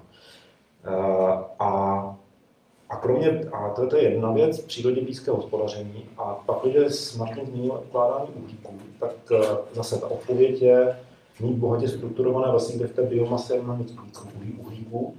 A v tuto chvíli, kdy my, my to potřebujeme okamžitě, protože když pěstujeme, když te, teď vlastně se snažíme vypěstovat po kalamitě nové lesy, tak, eh, které budou bohatě strukturované, tak, ten, tak ta akumulace uhlíků v nich, to, to, než, než nastoupí do nějaké vě, větší míry, to bude trvat třeba 50 let, protože ty mladé stromky, než, než dorostou dimenzí, kdy zadržují více, více uhlíků, to trvá.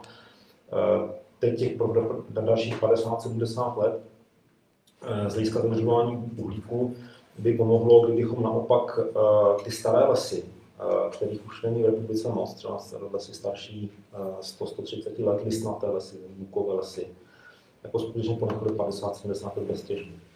To je koncept, o kterém se teďka v Evropě hodně diskutuje, říká tomu proforestation, český ekvivalent, já se neznám, ještě to nebylo přeloženo do češtiny.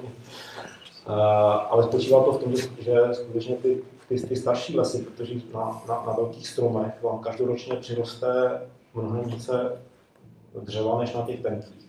Se to ukládá uhlíkovým způsobem. A hlavně tím, že, že odložíte tu těžbu a nevytěžíte je, tak, eh, tak, nebudou, eh, tak, ne, tak nebude to dřevo emitentem oxidu uhličitého. A tím se vlastně oddálí uvolnění eh, C- CO2 po té těžbě o, nějakých 50-70 let a pomůže to v tu- tuto chvíli brzdit klimatickou krizi. Zdaleka to není tak významný jako v podstatě snižování použití fo- fo- fosilních paliv, ten, ten efekt tam není tak, není, není tak velký, ale je, je to věc, která pomohla. Mhm, Děkujeme. Eh, Nějaký další dotaz, připomínka, poznámka, prosím? Eh, Já bych rád reagoval, si vážím tady to, co zmínil pan Sivák eh, ohledně žákovky, ohledně žákovky. Já to vnímám jakoby svým způsobem tady ty momenty jakoby toho rodinného hospodaření, té tradice, eh, jako takové nadčasové. A jako, se, jako pro mě se mě vážím, že ta šlechta to reprezentuje nějakým způsobem, přináší to. Eh, My tady na Jihlavsku paradoxně máme taky takový eh, případ, byť mnohem menší, byla to přírodní rezervace v Kloučí, nebo je. pořád, kterou jejíž vyhlášení inicioval přírodovědecký klub, paradoxně, a dokonce tím iniciátorem byl uh, jihalský Němec pan Hans Kanon. A je to velice zajímavá historie, vlastně stejné roky, 30. roky jsou to uh, 20. století.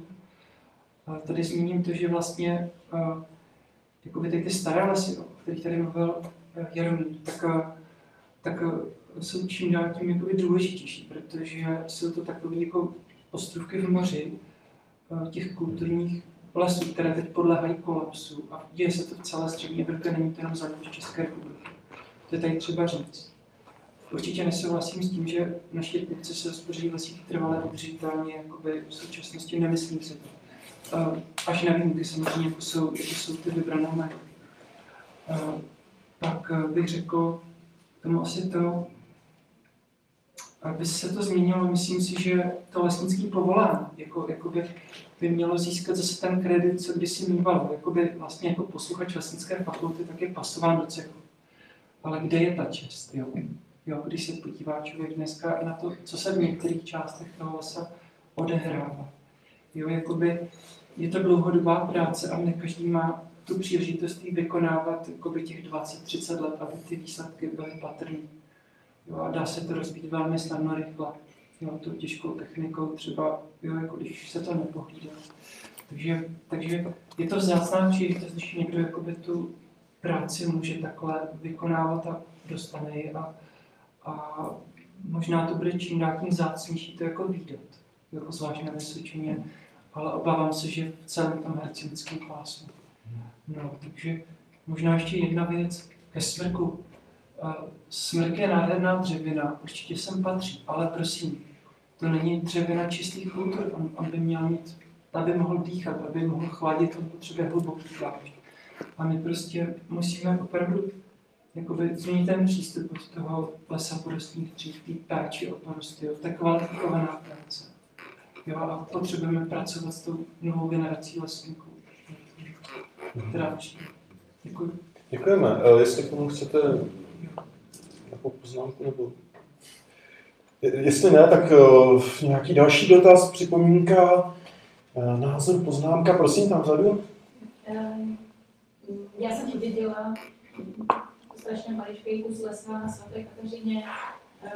O všechno, o všechny jsem přišla, zůstalo tam pár borovic na klomě, vlastně způsob, jakým jsem si mohla jako zažádat tu dotaci na tu asanaci, jakože prostě je na to software, je to strašně jako vyřešený.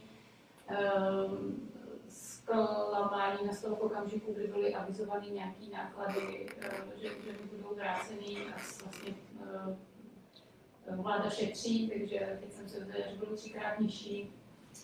Nicméně jako díky bohu za to ale uh, vlastně do teďka ty peníze ještě nepřišly, takže nevím, jak to kolo jako uh, procesní funguje. Uh, vlastně už je to rok a půl, co, co vlastně jsem toho skoro dva roky už to budu, co, co ten les je pryč. Um, co mě nadchlo, tak jako paní Vítu, lesní hospodářka, kterou mám, tak já jsem za Liborem se poradit jak to mám, teda co s tím mám teď vlastně jako dělat Eh, s tím, že já bych nechtěla ten les mít jako, eh, že bych ho nechtěla mít jako hospodářský, eh, hledám ten způsob vlastně, jak, jak to udělat tak, aby v tom svahu právě byla nějaký ten ostrov listnáčů ideálně. A vlastně dospěli jsme k tomu, že jako nejjednodušší je zainvestovat do té oplocenky a nějakým způsobem tam teda pomáhat eh, tomu, aby, aby se tam eh, zachytlo to, co by bylo dobré, to, co bych chtěla, aby tam eh, bylo. A, takže moc moc děkuji za tu debatu o té zvěři, protože vlastně jsem si říkala, jak když teda zainvestuju, až bude velká do té oplocenky, což tam prostě bylo, musím se to někomu říct, nějaký firmě, aby teda to udělala, tak v okamžiku, kdy tam spadne strom a eh, s ním je to eh, zvěř. Tak vlastně přemýšlím nad tím, komu pošlu fakturu za to. Kontakty na No, ale to je to jako vlastnících, jo, těch, těch sousedních jako pozemků. A co vlastně ještě mě napadá z té debaty, tak eh, mě by teď vlastně nejvíc pomohlo, kdyby eh, třeba, a teď nevím, já asi si to budu muset nějak manažovat sama, Eh, protože vlastně celý ten svah je háj. A vlastně mě by teď přišlo fajn se potkat s těma ostatníma vlastníkama, který to tam prostě vykáceli, všichni to tu musíme vlastně jako zalesnit, tak eh, vlastně se pobavit o tom, jako kdo s tím nějaký plány, třeba si říct, jako možná bych zjistila, že všichni kolem mě to chtějí někam prostě eh, jako nalítnout a, a můžeme si třeba nějak jako navzájem pomoct. nebo tak. Eh, Takže moc děkuji za tady tu debatu, se posouvám klapem. Můžu jenom krátkou reakci na vás. Eh, Můžu vám říct, že škody v oplocenkách nemůžete uplatnit nikdy. Prostě to je, bohužel máte smůlu. Já si to eh, jako, já jsem bohužel jako eh, sociální bubliny, jak kdy, kdy pro nás aktivisty jsou některé věci, které se na první pohled dají nemožný, možný. A tu cestu jako najdeme, tak jo, to tady jenom nabízím, skoordinovat oblastní. A jinak k tomu, co říkáte, já si myslím, že to asi tady nezaznělo, ale myslím si, že v tomto pohledu je to systémová eh, záležitost. Eh, Myslím si, že vzpomínali jsme Rakousko, plno věcí je tam prostě opravdu, stačí to jenom oprášit, tam existují v podstatě združení drobných vlastníků, takový ty landsmanšafty a tam to funguje perfektně. No, Eh, Bohužel se to nedaří, ale to jsou zase systémové věci, které si myslím, že by měly nějakým způsobem, jak státní zpráva, tak prostě nějaký združování vlastníků. A to jsou ty věci do budoucna. Já klidně si umím představit, že tam můžete v rámci toho oddělení nebo toho bloku lesa po zájemné diskuzi s těmi vlastníkama fungovat eh, v tom stylu, jak říkáte. Já si bych mohla taky jenom doplnit ještě jednou větičkou.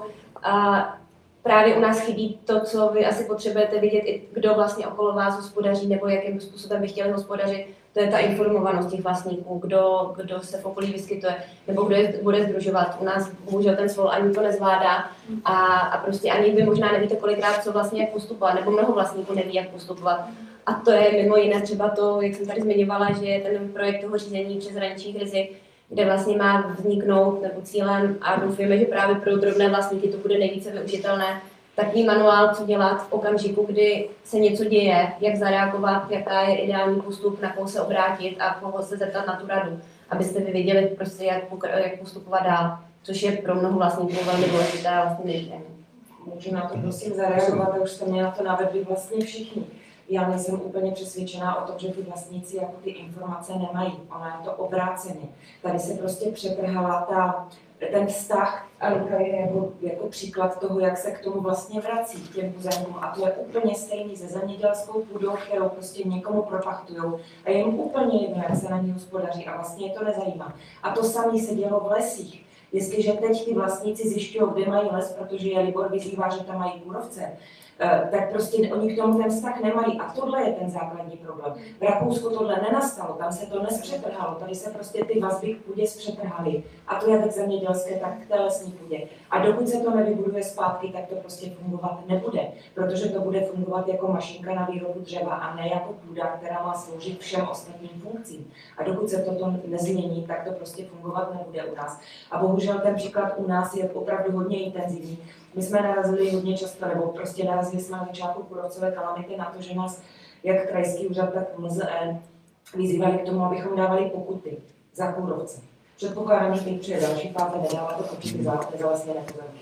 Naprosto zcestná představa, protože když už někdo zjistí, kde má ten pozemek, a my mu dáme pokutu za to, že nepokácel kůrovce, tak neudělá vůbec nic a ještě se naštve a nepokácí dvakrát tuplem.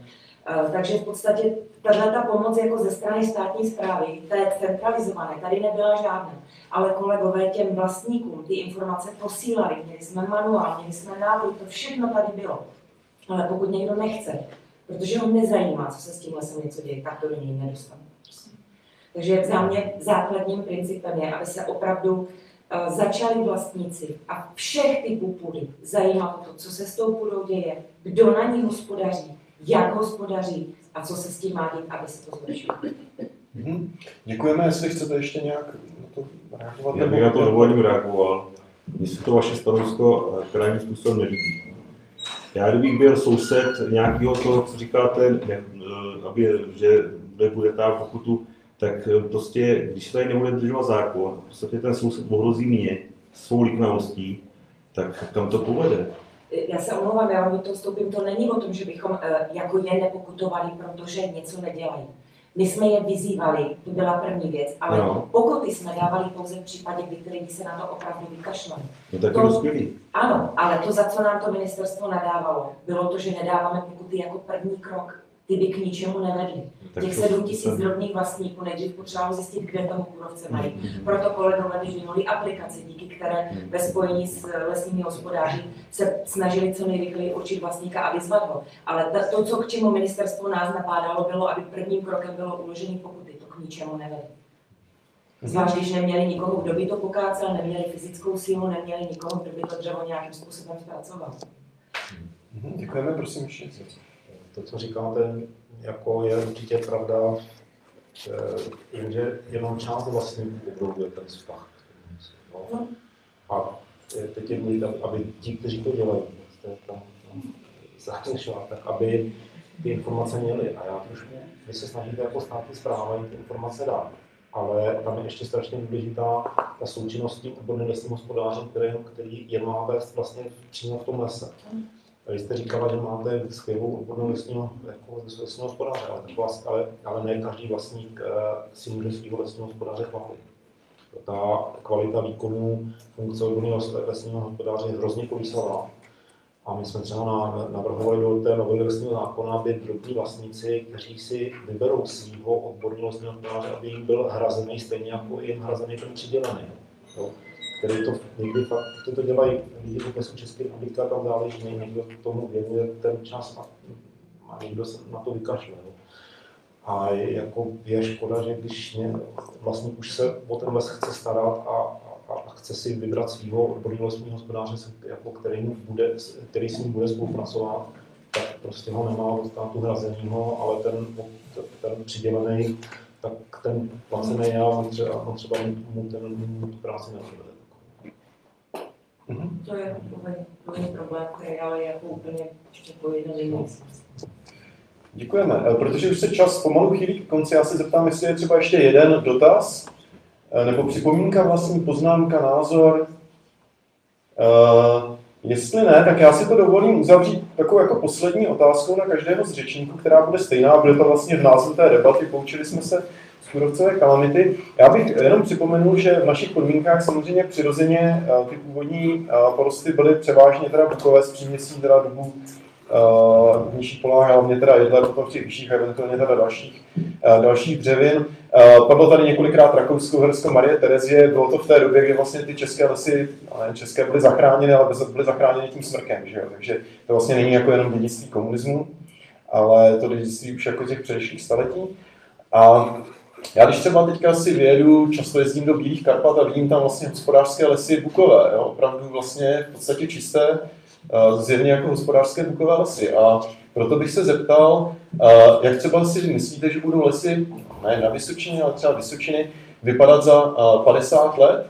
Zeptám se nejdřív pana Sováka, jak si třeba myslíte, nebo jak plánujete, jak, eh, jak vidíte vaše konkrétně lesy, třeba z hlediska druhového složení, jak budou vypadat za 50 let, jak to plánujete a jakou máte vizi a strategii pro budoucnost? V rámci majetku musím říct, že tam jsou dvě bývalé polesí, které svými přírodními podmínkami jsou docela výrazně rozdílné. Na tom spodku to je oblast mezi Velkým Dářkem a Žďárem, je to okolo 600-650 metrů nad mořem. Ta druhá část, už zmíněná eh, Žákova hora, to je 800 metrů, že? 814, takže je tam rozdíl zhruba nějakých 150 metrů eh, nadmořské výšky. Takže na vaši otázku, tak obecně smrk nějakým způsobem e, budeme, budeme cíleně samozřejmě e, chtít asi, jakožto ekonomická dřevina v rámci, v rámci směsi, která dneska už tam fyzicky dneska je, právě na ty, hlavně na ty části, už ty zmíněný kolem ty Žákovy hory, prostě ta oblast Cigháje směrem na, Vojnu městec, ta část, která je nižší, tak samozřejmě bavíme se o nějakým e, podílu do 50%. e, A i tak Budeme se snažit o obnovu smrku přes přirozenou obnovu, to znamená, očekáváme, že ty potomci už geneticky budou mít nějakou zkušenost danou, že něco existuje jako příslušek a tak podobně. Nicméně standardně se budeme bavit o příměsích, o minimálně očekávám 20% podílu jedle, určitě se budeme bavit o nějakém podílu dubu, buku, takže z tohle pohledu a určitě pro nás neplatí to, co e, ještě hovoří staré lesnické příručky, něco jako plevelné dřeviny. Prostě dneska bříza, věřa, e, prostě proč ne. Dřevo dneska je obrovský fenomén. Je to v rámci České republiky jediná obnovitelná surovina a hodnota jako taková je prostě jde nahoru a nebavíme se jenom o smrkové kulatině, ale prostě celkově. Takže z tohle pohledu eh, budeme chtít opravdu nějaké pestré lesy a prostě se tam poskládat v rámci těch našich možností, v rámci těch plířů, tak jak jsem vzpomínal. Mm-hmm. Děkujeme. Paní Menházová, jak myslíte, že by měly vypadat uh, české lesy za 50, za 100 let? Bych si strašně přála, aby vypadaly tak, jak tady říkal pan Sovák, aby, aby to tomu tak bylo. Takže spíš možná uh, bych si přála, aby tak za 50-60 let vypadaly. A pokud bychom se bavili, možná by ještě stále za to, že otázka, bohužel, jak eh, tady bylo zmíněno, díky těm strojům, jak je půda zutněná, trošku se obávám, jak budu vypadat za 10 let. Že to, co tady dneska zalesňujeme, takže možná za 10 let už bude zase mít debatu, zdali jsme se poučili. A jestli tedy to vypadá tak, jak si přejeme. Opravdu bych chtěla, aby za 50-60 let vypadaly nějak tak, jak bylo popsáno, ale možná v tuhle chvíli pro mě byla zajímavější otázka, co je za 10 let. Mm-hmm. A tam se trošku obávám, že se budeme znovu poučovat. Mm-hmm. Děkujeme. Pane Bláho, jak myslíte, že by eh, měly vypadat lesy za 50 let a poučili jsme se z té kudovcové kalamity? No, jak by měly vypadat, to tady řečeno bylo. Pes, druhově pestré, věkově roz, rozmanité, strukturované. Ale jestli toho jsme schopni dosáhnout, to záleží na tom, jestli eh, se podaří odstranit ty bariéry, které to tomu stojí v cestě. Tu jednu jsme tady diskutovali široce, to je předložená věc, bez té to nejde lesní zákon, ten zalesnění jsme to taky zmínili, další. My jsme v podstatě, když ta kalamita se rozbíhla v roce 2018, dali vládě návrh balíčků změn v legislativě, v dotacích a tak dále, které by k tomu vedly. O něčem jsme se posunuli už teďka dál, ale řada těch věcí prostě dořešených, dořešených není.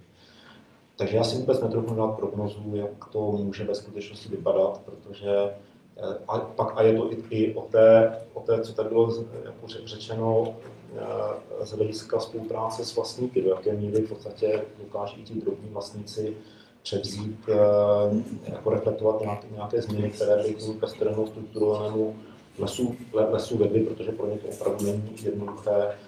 Ten podnik třeba lesy České republiky nebo velcí vlastníci mají, mají výrazně, eh, výrazně jako k tomu, k tomu. A, a je tu specifik, jako takové trošku specifikum té Vysočiny, které vlastně snížení papaní Slováka, to je to bohaté, že tady jako hodně skutečně při, ten smrk, který tady je, přirozeně zmazuje obercově a plošně. No. A takže, takže nám v tuhle chvíli tady vyrůstají uh, z přirozeného zmazení nové smrkové lesy. Uh, při těch stavech zvěře není tam možné vnést uh, prostě buk a jedli a i kdyby ta zvěře bylo mít, tak tak prostě lesníkovi rodé srdce, to, při, to přirození zmazení vyřezávat ve prospěch To já nevím, jestli bych jako lesník jako dokázal. Jako. A, a, ne, a nevíme, jestli by to bylo dobře. Vy jste řekl, že, že vlastně se očekává, že budou jakoby víc přizpůsobení, určitě, což je určitě pravda, všem to, že jako rostou přirozeného zmazení, ale přece jenom vyrostly nám tady nová smrková monokultura přirozeného zmazení, tak bude odolnější než ten umělý vysázený les v minulosti. Ale jestli bude zvládat kalamity, já si myslím jistý. Mm-hmm. A, to je, a, a to je dilema, který bych fakt jako řešit, který vyřešíme. Uh, děkujeme.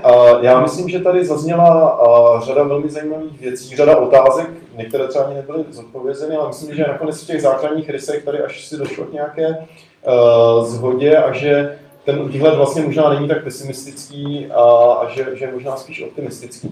Takže čas naší debaty se naplnil. Já děkuji všem řečníkům a, za to, že jsem zavítali a že s námi strávili tento čas. A, Paní Jice Meniházové z Mendelovy univerzity, panu Jaromíru Bláhovi z Hnutí Duha a panu Janu Sovákovi z hospodářství z lesů Kinský Žďár.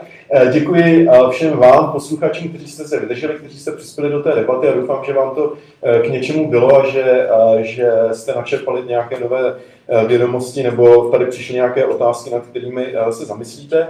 Takže tímto asi tu debatu můžeme uzavřít. Samozřejmě pokud třeba řečníci budou mít čas a vy chuť, tak tady se ještě můžete zastavit a podebatovat osobně. Můžete třeba ještě využít tady to občerstvení, které tady zbylo. A já vám děkuji za pozornost. Kolegyně naznačuje něco, co mu nerozumím.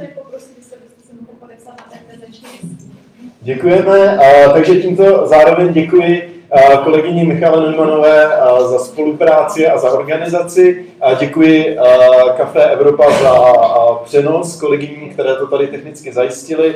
A těším se s vámi a nashledanou a při nějaké další příležitosti, nějaké debaty a, další akce Kdo Directive. Takže děkujeme, nashledanou a, a lesům Vysočiny zdár. Belki